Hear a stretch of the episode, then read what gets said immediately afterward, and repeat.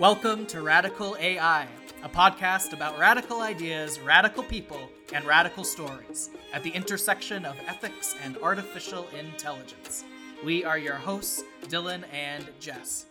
Just as a reminder for all of our episodes, while we love interviewing people who fall far from the norm and interrogating radical ideas, we do not necessarily endorse the views of our guests on this show. In this episode, we interview Dr. Lilly Irani, an associate professor of communication and science studies at the University of California, San Diego. She is a co founder and maintainer of digital labor activism tool Turkopticon and author of the book Chasing Innovation Making Entrepreneurial Citizens in Modern India. Dr. Irani's research broadly investigates the cultural politics of high tech work practices with a focus on how actors produce innovation cultures. Some of the questions that we explore in this interview include when building and designing ethical AI systems, how can we make room for all of our emotions, including anger at injustice and hope for the future? What is Mechanical Turk, a tool that so many of us in the academy and industry use for our research, and how might it be exploiting labor? What is the intersection between labor justice movements and the AI technology industry? And what is the relationship between technology, power, and liberation? And how do we address this relationship through our design practices? It was a pleasure to speak with Dr. Lilly Irani, and we are so grateful not only for her coming on the show, but also for her mentorship as we continue to discern exactly what the future of this Radical AI project holds.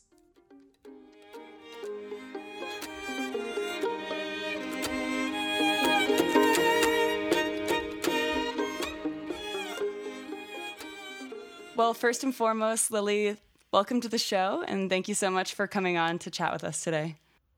Thank you for doing this. It's really great that we have a space to talk to each other. Dylan and I are such big fans of your work, as are many other people in this community. But before we jump into your research, we actually want to start by asking you a question of um, what or why do you do the work that you do? And this is asking what motivates you, not just as a researcher, but also in life in general. Um, in terms of life in general, well, I used to joke that life in general, what motivated me was anger. Um, I think for a lot of my career, it was seeing stuff that just pissed me off or seemed wrong. And of course, what pisses people off is really personal. It does is really shaped by their histories. Um, and then trying to do something about it. I think that there's so many things to be angry about that that gets really exhausting and it can burn you out. So now I think about it not just in terms like, well, here's something that I'm angry about, but what's something where like you for the love of one another, we're gonna fight to change this together because we need it to survive and have the world that we need. Um, but that's all very abstract. Um, I think a lot of the weird you know, I study innovation, um, and I kind of and I critique it from like a labor perspective, from gender perspectives, and the Amazon Mechanical Turk projects that I do also come from this commitment to the fact that mechanical Turk work is important and it's necessary, and people who do it, you know, deserve just as much pay as anybody else. And I think for one of the places that comes from for me is kind of seeing my mom growing up. Uh, she was and she my parents are from Iran. They came over here after the revolution. My mom was a secretary in Iran. She didn't go to college. She worked at IBM. In the 70s, secretaries were learning how to program computers. so like my mom was a program basically a programmer in Iran as a, as a secretary, someone without a ton of social status. And then we come over here and I'm growing up in the Clint, like Bill Clinton's 90s and it's all about computers are the future and programmers are amazing. And I'm like wait like my mom wasn't getting any of that credit. I don't understand. I was also I was a computer science major in college. Like I was really into computers in the 90s making web pages. And um like so I could kind of see the contrast I could see that I was like being pulled into like do struggling to be a woman in computer science and taking one for society in what was not really inviting culture and then seeing that my mom when she was doing the same work she wasn't honored at all so i think that's one place that some of my work comes from and trying to figure out why I was being valued and my mom wasn't. It kind of opens you up to a lot of little mysteries about, well, what is skill? How is it valued?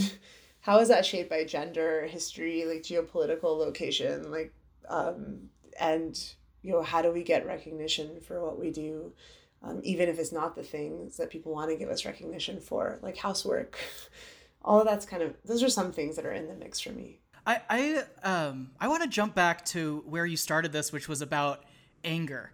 Um, and and I think sometimes uh, when we have these conversations about technology, ethics, and about justice, uh, anger almost gets this like bad rapper. It's taboo in some way. Like we're trying to make the world a better place. We're trying to all come together and certainly that's part of it that community aspect but i think this concept of like righteous anger is so important for motivating our way forward and i'm wondering if you could talk more about that about like is there an appropriate amount of anger or how do we use that emotion of anger in justice work in technology this is an amazing question because this is like I'm like I don't know. Let's talk about it to figure it out. And that's maybe where the magic will be. Um yeah, like I used to get so upset with kind of design thinking, moral injunctions to only have positive feelings, only have optimism. In a brainstorm, there are no bad ideas. Because, like, for me as a designer, I was like, wait, critiquing how this works is like one of the ways that I generate ideas. Like, why are you telling me the negative emotions are a problem? And of course, like Sara Ahmed is this feminist philosopher, and she's written tons about the mandate to be happy um, and how the person who names the problem in a room becomes the problem in the room um, and you know and a lot of people don't have the luxury of not being angry you know like black feminists have taught us a lot about that and what happens when you know like say white feminists get uncomfortable um, with that anger. So that yeah there's a lot to be said for the value of anger. Um, it, it's about being attached to there being something better. It's about kind of directing your energies and what needs to be changed. I think sometimes I get the sense that like people kind of like love a good rant because it kind of articulates something that they can't put their finger on and like that's actually kind of empowering. It's like if you speak out, then you help other people speak out and find words for stuff and other people do that for me. So that's all in the plus column. and uh but one of the things that was happening to me with COVID the first couple of weeks is it's like watching the news i'm freaking out because like all this debate about like ubi or are you gonna like wait means test and are you gonna make people go to an office and fill out a form to prove that they need the money? And i was like like the offices aren't gonna be able to handle that load you know? And so i was just maybe it's not just anger it's actually just being overwhelmed emotionally and not knowing how to proceed. And so i think one problem with like any kind of emotional overwhelm is if it kind of exhausts you or if it keeps you from actually sustainably kind of pushing towards the things that need to change. Um, with anger specifically, I think a lot of the times I was being angry because maybe I was coming out of like suburban upbringing and computer science life is I didn't have a sense of like, you know, you need to be angry with like other people so you can like work together and organize. Like I never learned anything about organizing. And so the anger wasn't maybe being being matched with the kind of joy that hope the joy and hope that comes with working with other people. Um, and then i guess sometimes and i guess like sometimes what happens is when you're trying to work get other people involved like if they're kind of burned out on the negative emotions too because they're dealing with a lot of stuff also then having reasons to be excited about what you can do together and have it feel like the work is a good part of your day is important. Um, and so something other than anger is necessary to like keep movements building. But there's a lot of people who know a lot more about this than I do. I just read Emergent Strategy by Adrienne Maree Brown. And when I first read it, when I first bought it, I'll, I'll be real, like, you know, I was like learning about, you know, I was learning about a lot of a lot about different kinds of labor organizing and community organizing, and I couldn't really relate to the all the positive and healing and introspective work that that book introduces. And after doing a lot of organizing work more over the last year since my book got done, um, and I wanted to turn my research into actual changes in the things that we study uh, you know, after having that like lived experience of kind of getting more, much more deeply involved in the uncertainties of organizing and like the hope and exhaustion of like building lots of relationships and trying to like get us to do stuff together, then the book made a lot more sense. so I know that there's people who've been through this a lot longer and have a lot of amazing things to say. I'm a, maybe you can interview some of them too. Jumping on a few phrases that you mentioned in your response there, in terms of building movements, organizing, and change making, you do a lot of this in your work. I'm wondering what has motivated you to uh, become this person in your in the way that you utilize your research and how you go about doing that. Um, my well, I guess it kind of is when I first started doing research when I was an undergrad. I started doing research because there was a problem that was, you know, that felt bad for me and my friends. Like I was in computer science, there weren't a lot of women. Uh, I felt dumb a lot. And then I started talking to friends around my junior year and they were like, I feel dumb too. Wait, we all feel dumb, but like we're not dumb. What? uh, so we started this women in computer science group, but we didn't want it to be kind of like a corporate HR, you know, recruiting women into jobs, but not actually changing the the conditions of exclusion in computer science culture. Uh, we were finding the words for those things too. So, so that I did my undergrad honors thesis on like where women fell out of the CS pipeline at my school. So like research was always something that was meant to help organize in some sense, even if I didn't have the language. It was just like we're you know we have a club, we're doing stuff. And then with grad school, when I started working on the Amazon Mechanical Turk stuff, you know, I guess it was just always I always grew up being the kind of kid who like participated in clubs or like knocked on doors for like getting out the vote or you know delivering directories for fundraisers. And so I think I came out of that kind of more just community service mindset. And then as I learned as I tried to see changes in things like turking wages with the Amazon Mechanical Turk work I was realizing like oh, doing community service through software actually hasn't raised Turkers' minimum wages. Like Turkopticon, this project I've worked on for 10 years where workers can write reviews of their employers, like, yeah, workers definitely make a little bit more money because they avoid requesters who have bad reputations for wage theft. But, you know, we still have a set of laws that allow Turkers to get paid whatever rock bottom wage requesters want. and so I think like I've only I've actually only really started to learn about organizing and in some sense not doing community service or feminist software building because I actually don't think like feminist software building is organizing.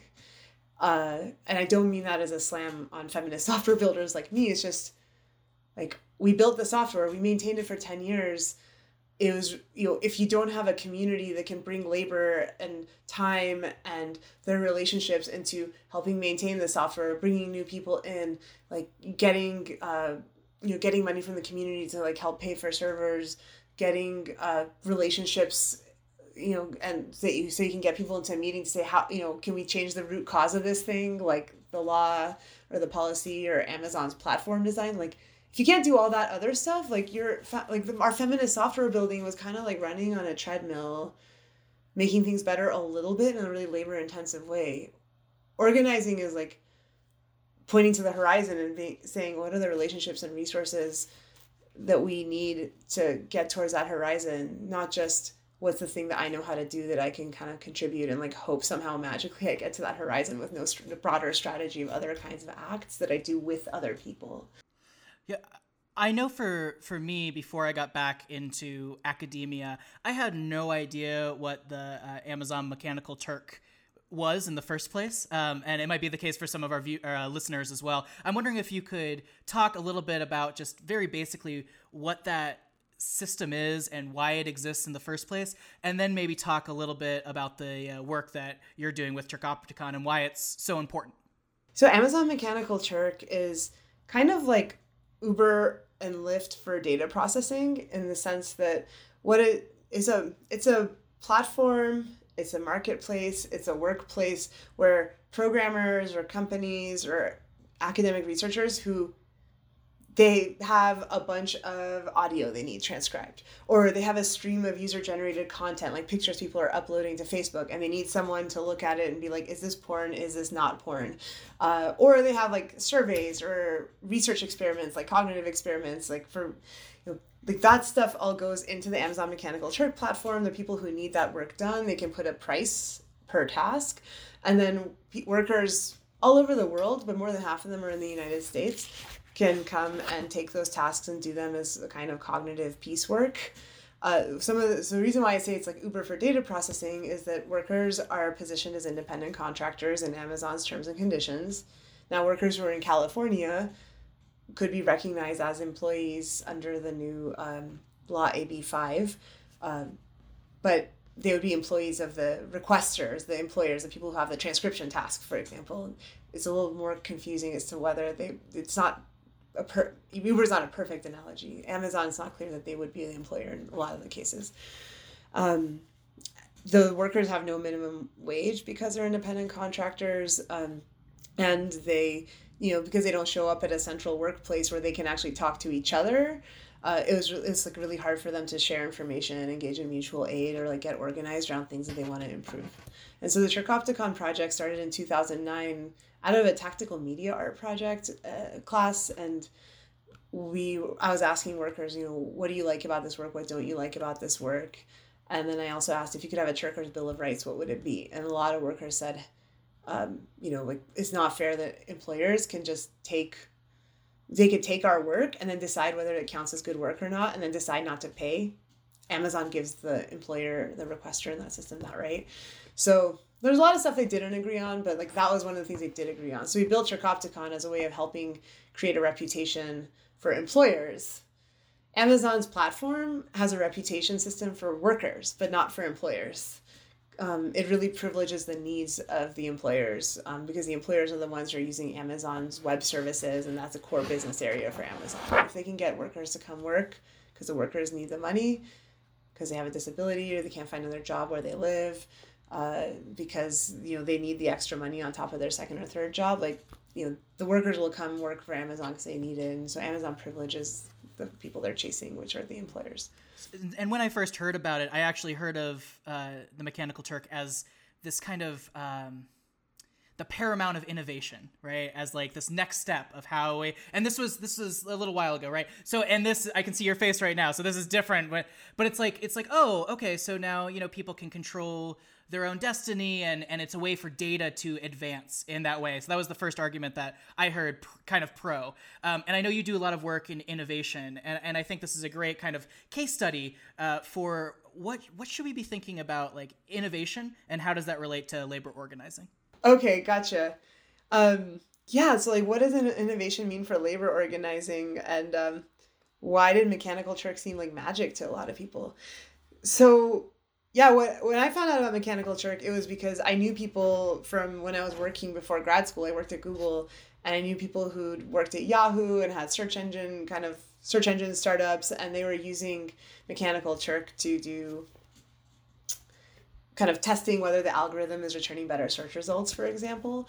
And they were and also the field of HCI, people were saying like this is going to enable whole new kinds of technologies that have humans in the loop that um, kind of cover the ground that AI can't cover and let us big build bigger and more powerful information systems. I mean, there's like so many things about innovation that Mechanical Turk kind of lays bare, but if you kind of start going down the rabbit hole, like one is that artificial intelligence artificial intelligence it, is a name we have for algorithms that produce kind of cor- produce correlations or outputs given an input that seems sensible to human beings.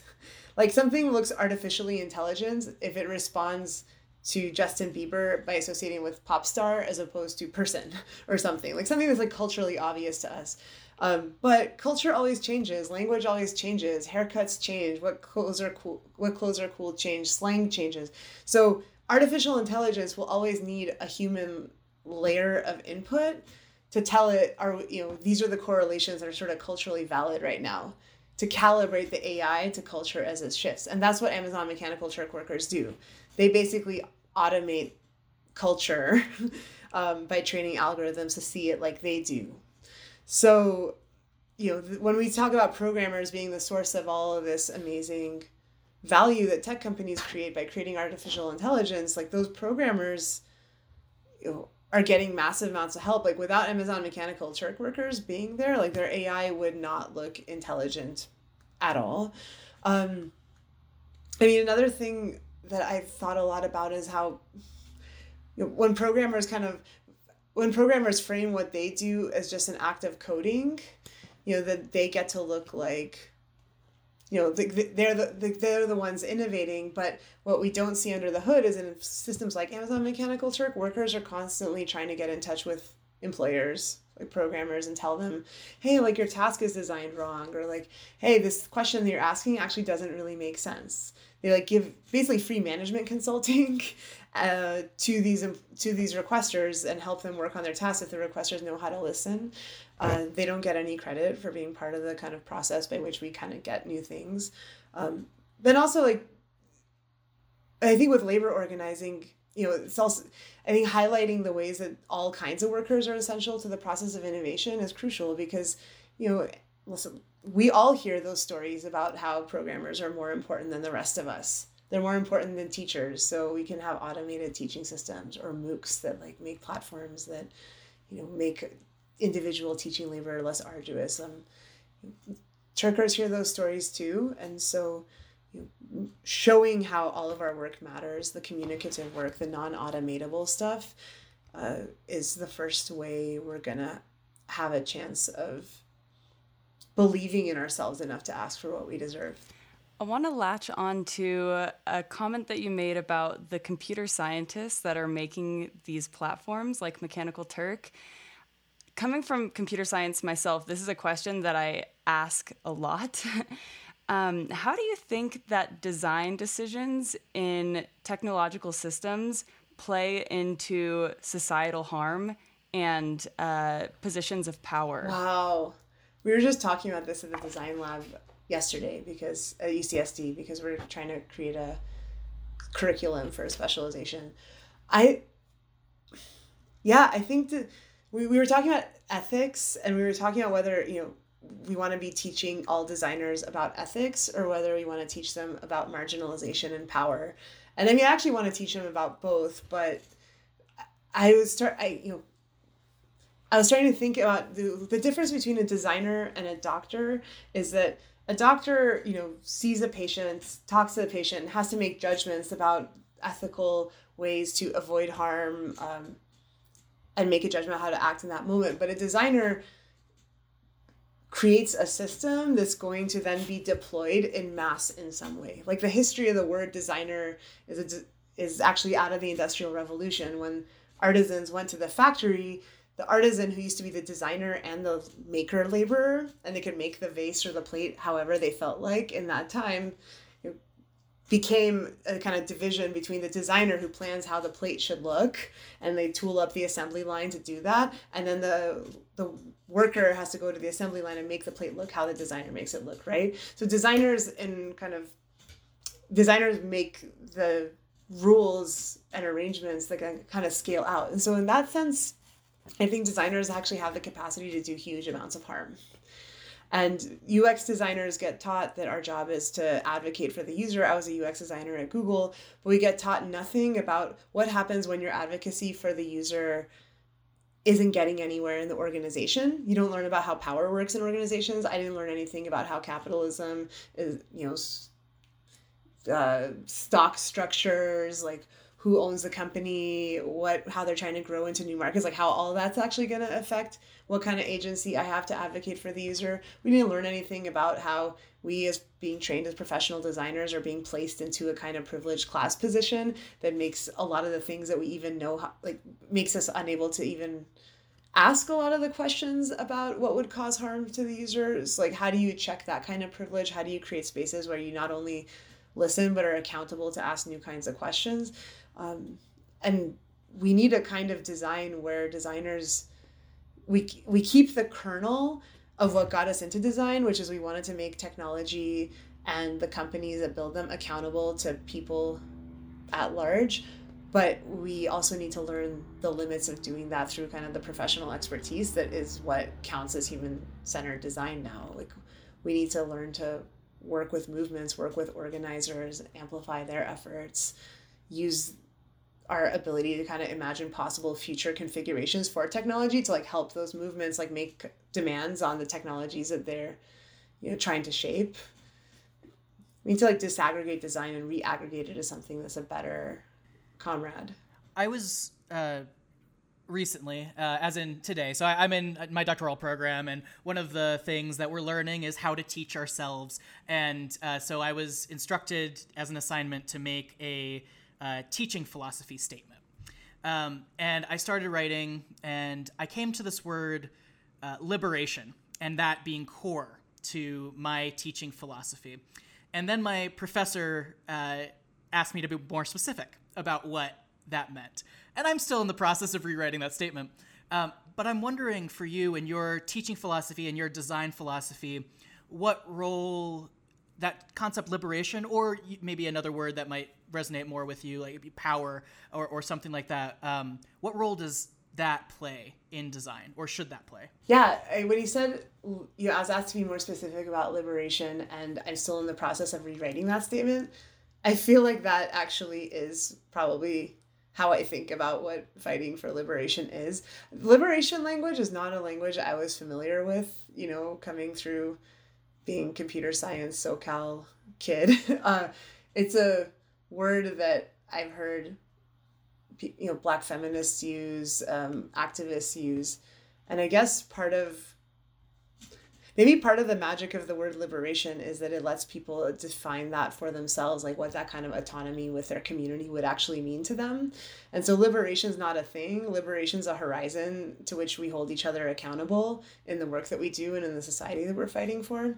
And so i would say that if you know i would like to work towards a teaching philosophy and a design philosophy that figures out strategies for doing that when you're wrangling chairs in a classroom you don't get to pick how big your class is or when you're wrangling a bunch of code that's going to crash sometimes um, and you know not you know very few people know how to kind of change change the code because not everyone gets to learn how to code or gets those educational resources invested in them. So so so it'll, it'll look different the tactics will look different um, and i think we have a lot of work to do in the kind of computing science design worlds of figuring out like what those tactics are because like all of our tactics and methods or so many of our tactics and methods that we learn institutionally are coming out of how do we go become good employees for technology companies um, like but communities also build technologies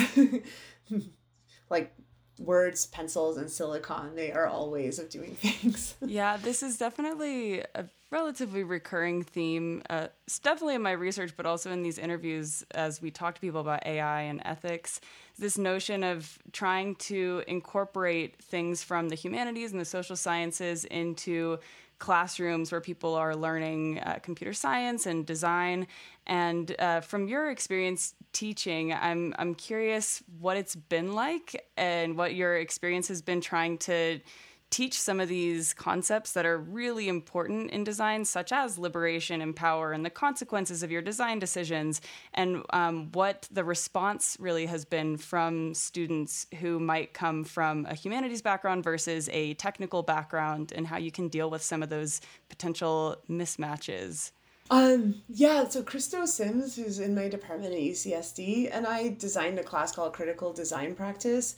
And we wanted to we didn't want to have a class where students would come in and go try to save other people by doing good. And so the core task you have in that class is to choose an issue on the campus that affects you and then, you know, choose one that your group is all kind of behind working on and figure out how you're going to design something that intervenes in public understanding awareness interaction around that issue and like gets you more allies. And so we actually teach some organizing tools like the spectrum of allies like how do you get someone from neutral to more on your side or how do you activate someone um, to really like do something with you? We teach about uh, kind of the ethics like we, we use the yes men and some of the work that they've done and also some of the criticism that they get uh, to talk about the ethics of you know when you're trying to do activism kind of on your own behalf but you go in and start talking about other communities that you want to bring into the fold like are you really accountable to those communities or how do you make sure you're not doing harm to the people that you want to be in alliance with? Um, and we tend to get students we tend to get like a subset of stem students who've heard about this and they kind of get the sense that something is off in the classes that they've had. Like they have these all these technical classes and it's not really speaking to them in some way and so then they come to our class and they start to find some language for being able to contrast like what's missing in those other spaces. Because i had this experience too. It's like something is wrong but i think it's probably like but I couldn't put my finger on it in computer science and in HCI. So I was like, it's just me. Like this research is not interesting enough. I haven't found the right topic. Like I'm not reading the right thing. Like I'm not, you know. Um, so we want to say it's not you. It's that these prac- these practices were not set up to actually allow you to have your full voice. Um, the STEM, the humanities, the more humanities students who come in, you know, they don't they often know how to build stuff in code, but they can use amazing tools on the web to build all kinds of stuff like mock-up websites. Somebody made like an alternative rate my professor where instead of rating how easy or hot your professor was it would get people to reflect on classes five years down the line and say what did you remember from this class? So you're kind of critiquing like how we think about your classroom. It's like one of my favorite projects. Um, one group of students designed an alternative syllabus for our class. so they challenged our power as teachers. Um, students, you know, are, have a lot more savvy than I do about how to make movies. And so we also open up design beyond the kind of computational bias we have. Like we think we privilege so like this is the stuff I research in my book, Chasing Innovations. Like we privilege design as a field post sort of like 2004 because design is linked to creating intellectual property and in particularly creating intellectual property in um, you know in industries like tech um, or industries that create like cultural products like Nike you know where you want to create kind of copywritten content. That there's a lot of but if design if you strip design away from this kind of brand or coding design thing like and it just becomes about making things that poke social interactions and provoke them in a different direction, then the humanities students have a lot to say. But it's been an interesting challenge because it's harder to find teaching materials that talk about design without kind of assuming it's about computation or it's about making objects that somebody in a factory is going to make for you after you design it. So so we use we use movies we use activist projects as examples. We teach them how to think critically about the designed objects in their world um, and we just let them take it from there. For me in my experience coming from the humanities one of the gifts that the humanities can bring is the transformative power of telling stories and that being able to impact the world. And uh, i know you as an ethnographer and someone who uses ethnography, there's a lot of storytelling in that and in your research. Uh, and I'm actually wondering if there is a particular story, either from your research or from your life, uh, that's on your heart right now in talking about these topics or more.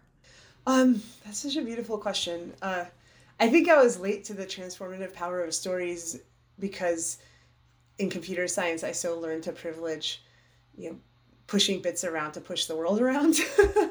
um, but I kind of came to the power of stories through writing my book.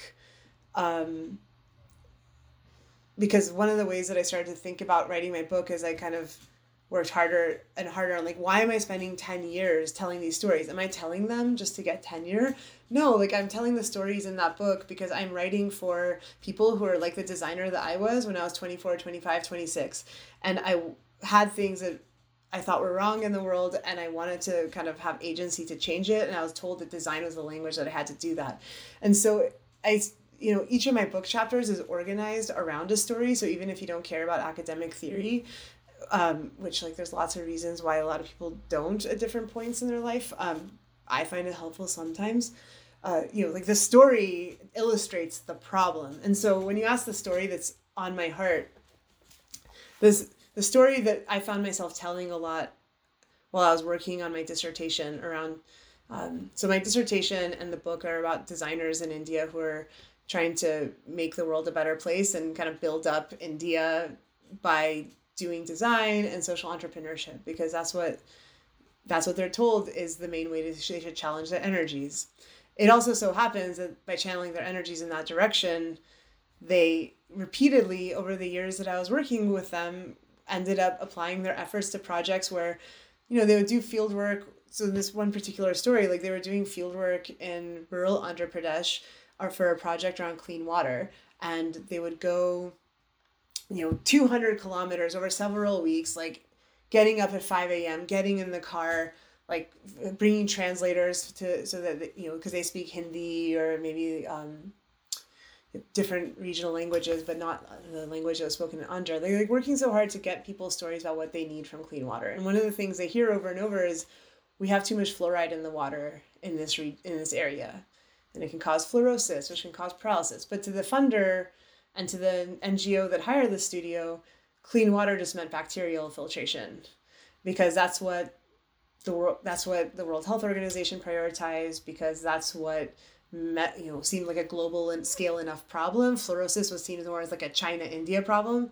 That's like a huge part of the world's population, but funder didn't prioritize it, and so then the designers were like, okay, well everyone's asking us for a fluoride water filter, but the funder is dedicated to learning what they can to get these people to buy a bacterial water filter anyways because in some sense development rides on the assumption that at the end of the day people have ideas about what they could want but the funder knows what's the really important thing. And so use people's ideas about what they want to make the appealing thing that still accomplishes like the gates foundation's goal. So that story haunted me because when i started my dissertation i didn't think it was going to be a big critique of innovation. I was just interested in how do you make design methods relevant to you know work in india when they've come out of europe and the us and that was the post-colonial computing work that i had done. But that story kind of made me go, everything I learned in UX was a lie. like that you're supposed to go out, you're supposed to listen to people, and then you're supposed to build the thing that the people are asking you to do in a, in a way that works for them. It's like that is not what happened, and like I have to embark now on understanding why that is not happening. So, um, you know, one part of that story was about spending the next long while learning about kind of political science and anthropology to understand why that happened to me and what other designers need to know to understand wh- why that stuff happens to them.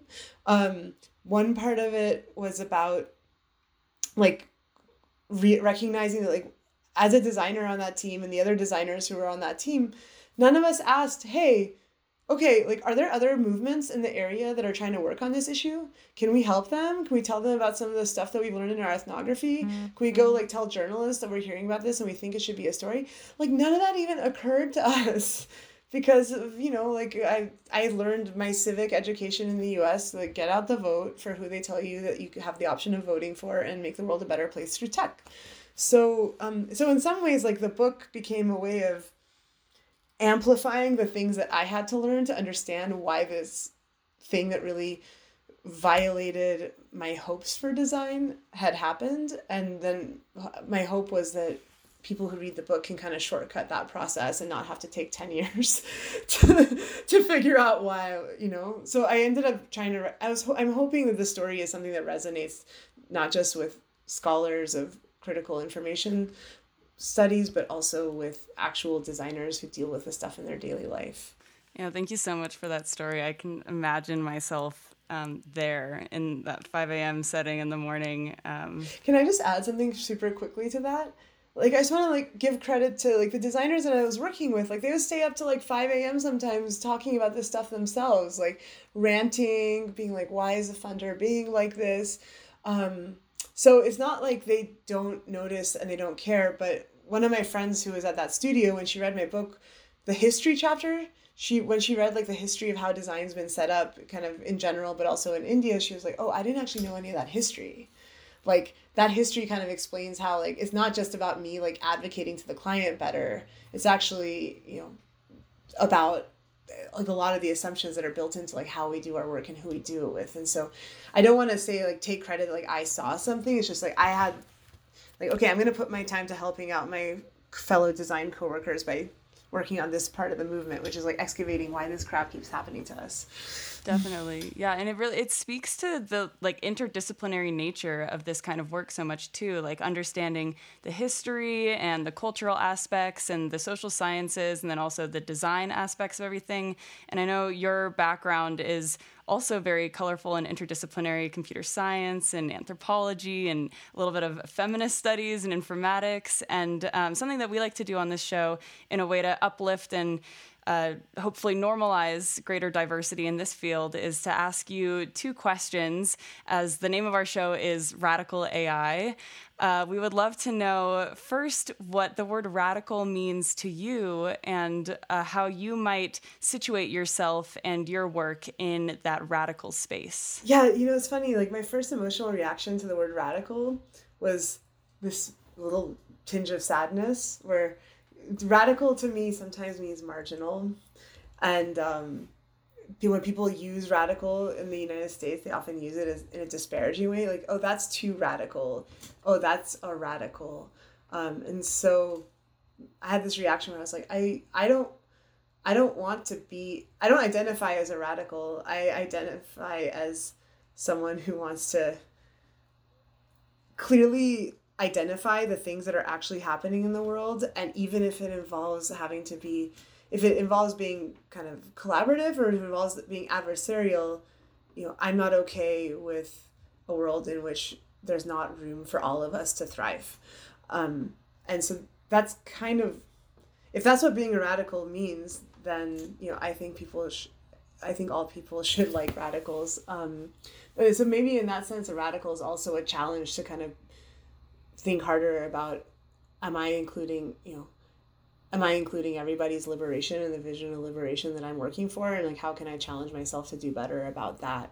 And so it can be something we can kind of also use to push ourselves to learn and listen to histories that are not, don't tend to be given over to us by default. One of the things that we've been uh, talking about uh, amongst ourselves and with guests is that there are actually a lot of people who in these tech spaces including yourself it, who are working for liberation for all or at least trying to trying to navigate these spaces.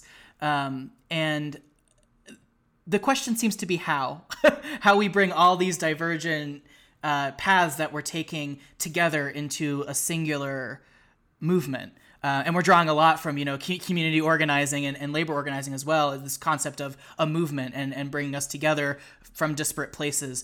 Uh, and i'm wondering from your perspective do you have advice on how we might do that?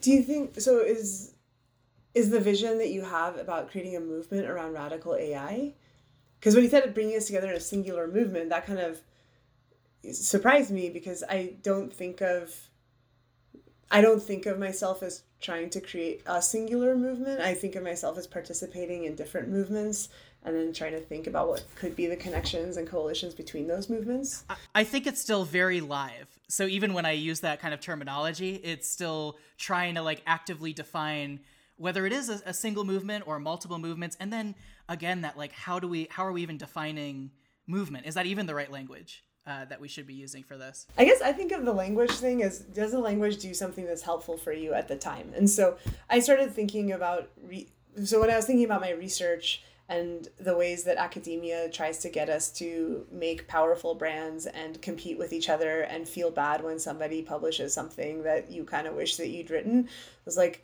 this is actually really bad for making the kinds of changes we say that we want to see in the world. Um, and so I was actually trying, I was talking to some of my students and even just to myself, like, what does it look like if I treat research like a social movement instead?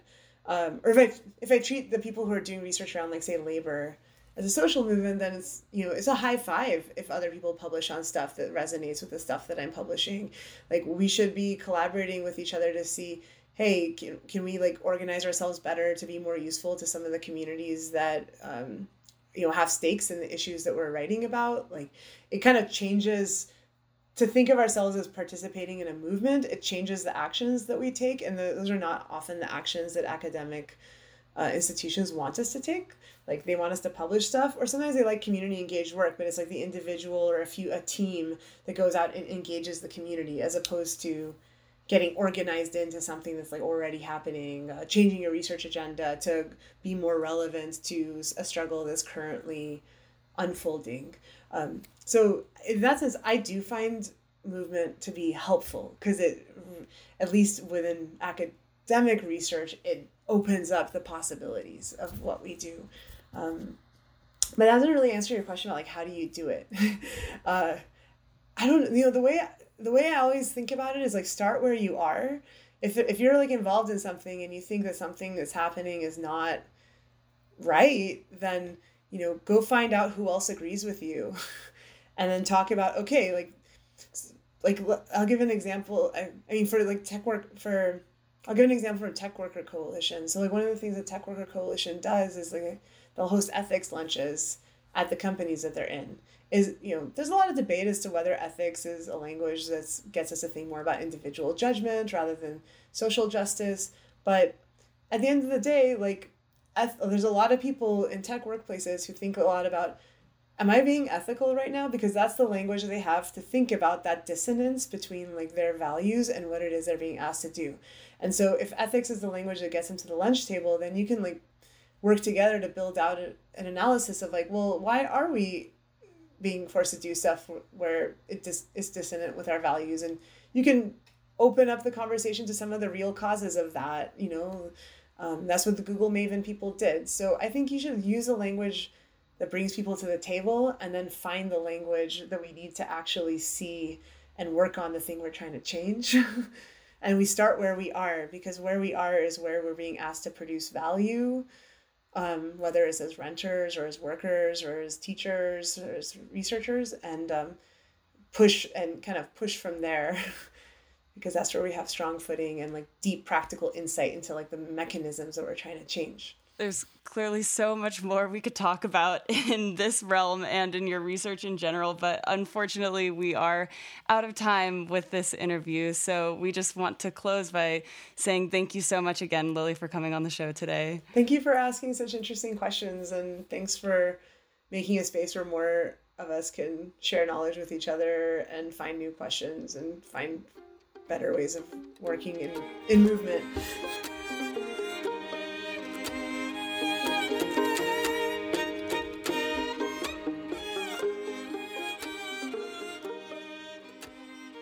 We want to thank Dr. Lilly Irani again for joining us today for this wonderful conversation.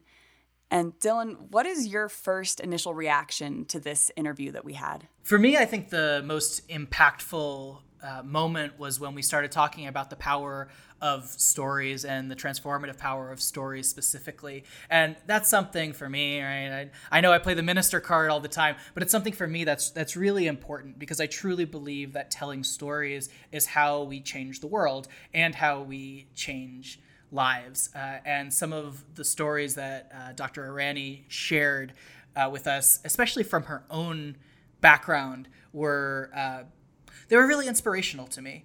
Um, was there a particular part of Dr. Irani's story that resonated with you, Jess? Yes, all of it. I was just really excited to hear that so much of her history and background played into her motivation for the research that she does, especially two things in particular that really stood out to me. The first one was the fact that her mom was also a computer scientist, but wasn't being valued in the same way that she, as a computer scientist in the US, was versus in Iran.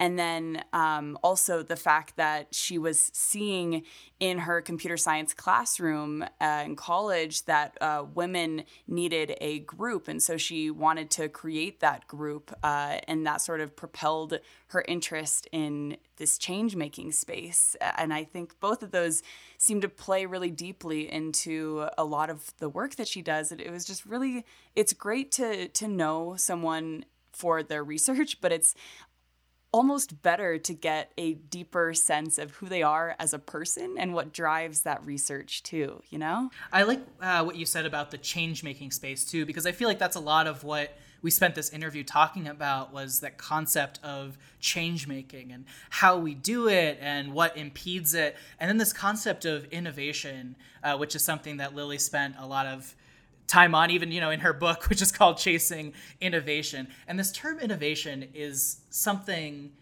that i've been trying to think a lot about and i don't I, I don't know always know what to do with. Like similar to to that word liberation which we talked about and did some definition uh, exploration during the interview. But this concept of innovation and what are the limits of innovation? When does innovation get in its own way? Is everyone using the same word like the same uh, meaning behind it when they say the word innovation? Is it always like unbridled capitalism or can there be intentional innovation? Uh, there was this very particular quote that i wanted to pull out from uh, our interview where Lilly said words pencils and silicon they are all ways of doing things. And for me that was such a gut punch almost of the ways that I might value certain forms of innovation. Um, maybe certain shiny forms of innovation. You know, the smaller the uh, chip, right, or the faster the processor, um, or you know, Elon Musk going to space, right? All of these things, I'm like, oh, that's that's cool, that's cool. Um, but is it really getting to the heart of this, you know, liberative message? Is it really getting to the heart of the problems that we're trying to solve uh, in community, or is it distracting and getting in the way? And it's interesting too, talking about these ideas and something that we were asking Lilly about. Yes, it's it's important to bring these ideas up and to think through the uh, the relationship between liberation and power and technology and design. But then, if we as you know HCI researchers and PhD students are thinking about it, how do we get everyone thinking about it, everyone in this space, in the technology space, in computer sciences and, and design. Uh, and I'm just still so curious about that. I, I don't think there's a, a one uh, off answer to this question yet, but uh, hopefully we're slowly trying to to build uh, our way towards that solution. I think that uh, part of our way towards that solution is um, laying bare or laying more transparent these uh, systems of production that we talked about with Lilly, especially with the work that she's doing with uh, Turkopticon, um, and looking specifically at the Mechanical Turk project. Uh, because what Lilly's asking us to do is to ask, you know, who gets credit for the work that's really being done, and uh, let's really shine a light on the companies that are doing this exploitative uh, work, really for for profit margins right? And let's try to build uh, a better system that allows people to really get credit for the work that they are doing in a way that's equitable. Yeah, and all of this really just brings to light this idea that design is super powerful and that power can be great, it can be dangerous, it can be harmful, it can be so many things. And this was actually another thing that I was feeling immediately during and after the interview uh, a sense of empowerment, which uh, can be both good and bad, coming from a computer science perspective and background, and also a little bit of design as well. I feel a lot of privilege as a computer scientist, and I also feel really powerful. Uh, I think that the ability to code and design and make tools, even ones like Mechanical Turk, that is such a powerful skill to have. Um, and that can be obviously used in very, very harmful ways. Um, but if we give the right tools to computer scientists and to designers and to thinkers and educators, then maybe we can turn that. Uh, potentially harmful future into empowerment in the sense that these people have the ability to make positive change. So, what you're saying, Jess, is that really this is all just Spider-Man, right? This is all just with great power comes great responsibility. Um, so really, instead of these interviews, was that Spider-Man or, yeah, or was that no, Churchill? That was, that was absolutely Spider-Man. one of them might have been no, said no, before. I don't think so. I think that was absolutely Spider-Man, um, which which I think I think is the right place to uh, to end this particular episode of the Radical AI podcast. Uh, is with uh, maybe one day we'll get a chance to interview Spider-Man. Um, but again, we want to thank Dr. Uh, Lilly Irani for joining us today on this episode.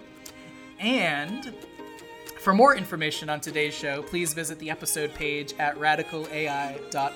If you enjoyed this episode, we invite you to subscribe, rate, and review the show on iTunes or your favorite podcatcher.